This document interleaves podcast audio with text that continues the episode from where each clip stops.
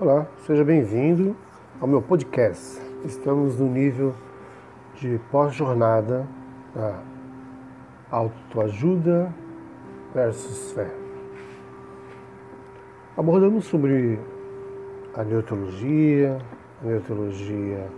clínica, e hoje vamos observar algumas coisas sobre essa nova forma de estudar o Deus, o Theo, segundo a neurociência.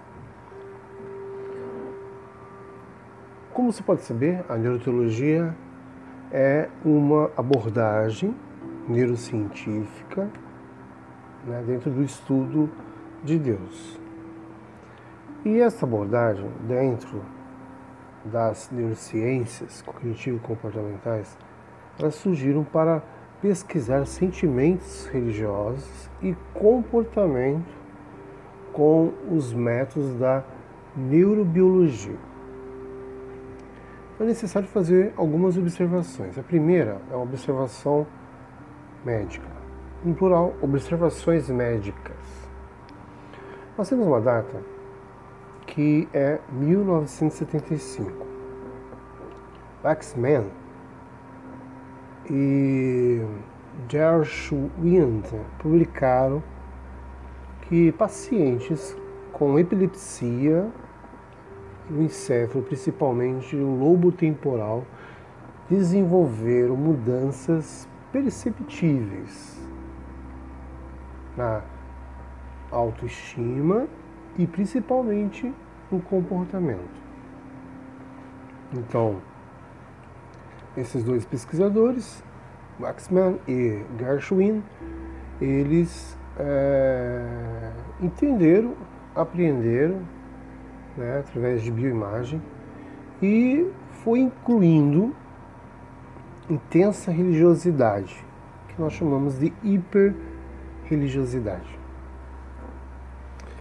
Uma outra data, 1998, dentro das observações médicas, né, o V.S.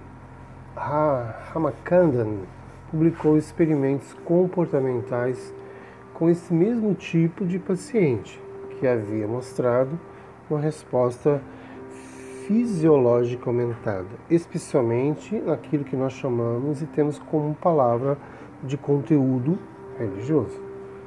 A segunda observação não é apenas médica, mas é uma observação neuroquímica. Quando nós utilizamos uma droga psicoativa, chamada psilocibina, então a psilocibina é qualificada como uma droga psicoativa, ela vai ativar as funções neurais, e essa droga psicoativa psilocibina, encontrada em mais de 200 espécies de cogumelos e com uma longa história já antropológica e cultural, tem ainda mesmo, nos dias de hoje, sido intensamente pesquisada nos últimos anos com vista, com percepção, a possíveis aplicações médicas. Nós sabemos que o já conhecido e perceptível acúmulo de experiências espirituais e religiosas após a ingestão da droga psilocibina foi confirmado de maneira impressionante em vários estudos cuidadosamente comprovados e agora é amplamente reconhecido pela experiência e com a teoria científica.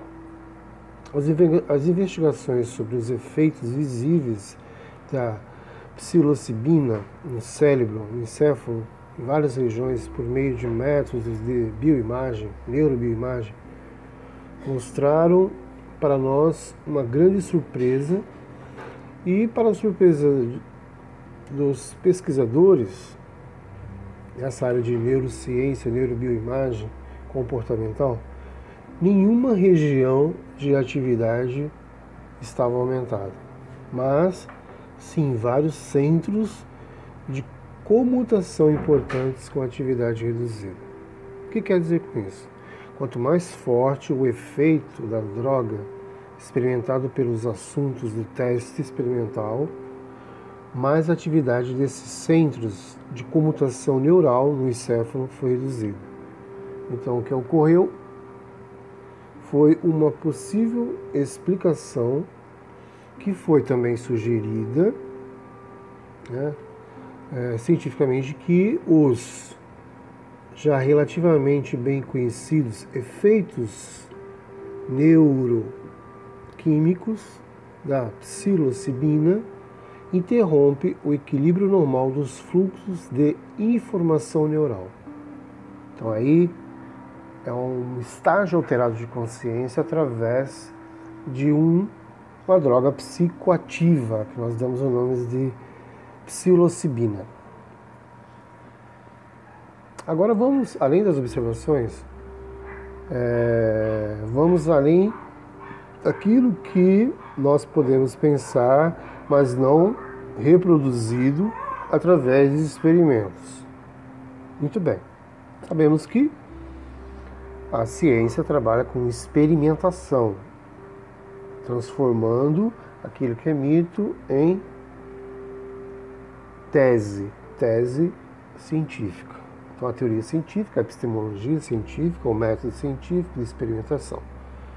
Então, experimentos nos quais os campos magnéticos extremamente fracos, aplicados na parte externa da cabeça, poderiam supostamente criar a sensação de presença de uma realidade superior. Podemos dizer, uma realidade transcendental, uma realidade de metafísica. Isso em 80% das cobaias utilizadas no laboratório experimental. Então, elas deram a conhecer para o neurologista canadense Michael Persinger, e muitos de seus súditos religiosos falaram de terem sido tocados, pelo divino, pelo Deus, enquanto os ateus falaram de uma conexão sentida com o ser universo. Bom, em um estudo duplo cego, nós chamamos de duplo cego, por um grupo liderado por Pierre Granqvist, com uma certa estimulação no campo magnético, de acordo com Persinger. No entanto, foi descoberto que os indivíduos, durante as pesquisas, cujos capacetes, com as bobinas magnéticas que a gente vê, aquele capacete cheio de neurotransmissores ligados às máquinas, não foram ativadas, relataram experiências espirituais com a mesma frequência que aqueles cujos capacetes estavam ativados, ou seja, estar ativado. Se não está ativado, não é questão aí das bobinas magnéticas ou não. É algo interno, não de fora para dentro. Então, Andrew Newberg, da Universidade da Pensilvânia, usou técnicas de bioimagem para abordar a experiência de meditação, principalmente de uma perspectiva neurocientífica. E ele incorporou, introduziu os resultados em teorias que nós chamamos neurobiologicamente justificáveis para a formação de mitos e rituais. Então, essas teorias neurobiologicamente justificáveis podem nos trazer, então, estudos repetidos, independentes, que mostram-nos resultados diferentes. Mario Beauregard e Vincent Bucket, da Universidade de Montreal, encontraram mais regiões cerebrais particularmente ativadas durante a meditação do que Newberg supôs na época. Por exemplo, na Alemanha, o pesquisador do cérebro, encéfalo, Detlef Linke, participou Detlef Linke participou de debates onde ele falava sobre o tema, inclusive com livros científicos populares, como Religion as a Risk, mais Faith and Brain, e com palestras bastante interessantes. Eu quero chamar a atenção, para finalizar esse podcast de hoje, é sobre algumas interpretações religiosas.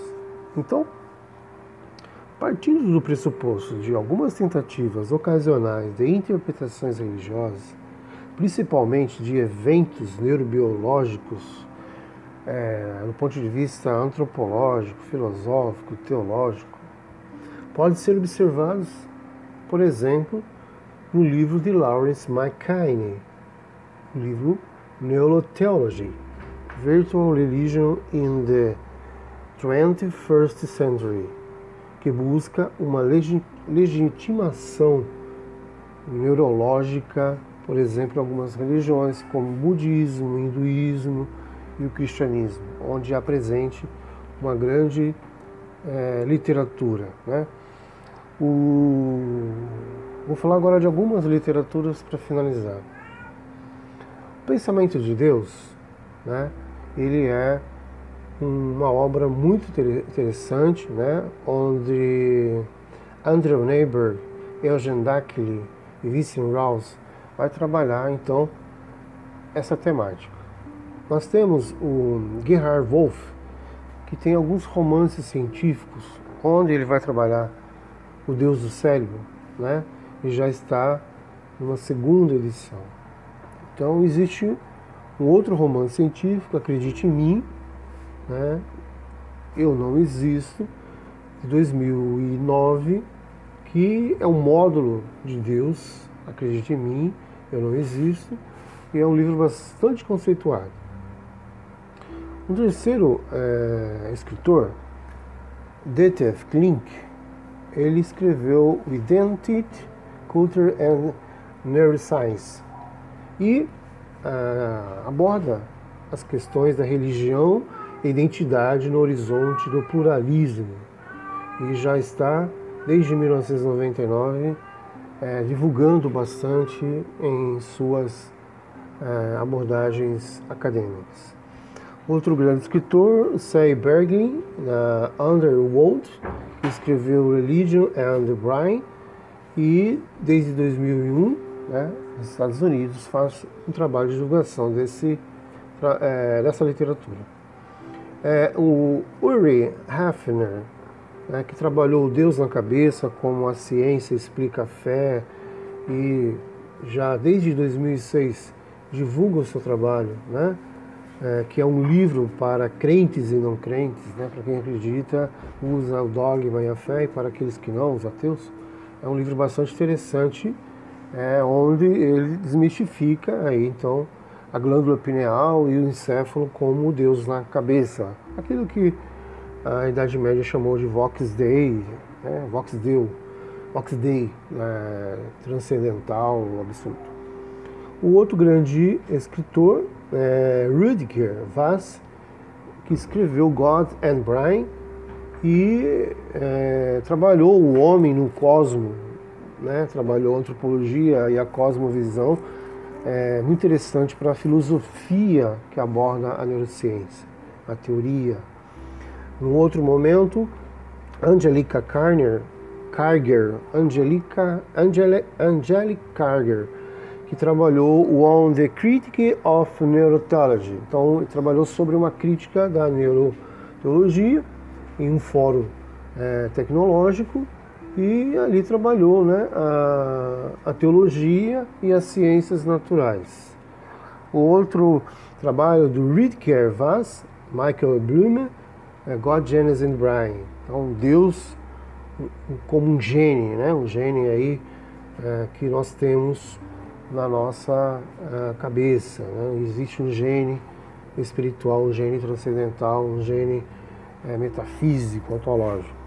Michael Blume, quando ele trabalhou o seu livro Neuroteologia, trabalhou e pesquisou a parte do cérebro que explora a fé.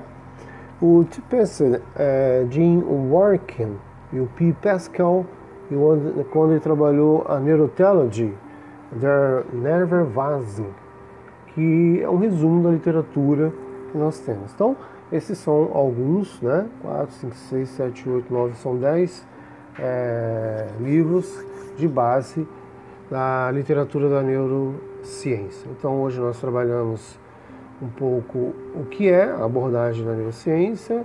Nós trabalhamos duas observações, a observação médica e neuroquímica. Nós vimos, além daquilo que os experimentos podem nos mostrar, falamos sobre as interpretações religiosas do budismo, do hinduísmo, do cristianismo, e finalizamos o podcast falando sobre algumas literaturas relacionadas à nossa neuroteologia. Grande abraço, até o próximo podcast. Seja bem-vindo à pós-jornada de autoajuda e fé.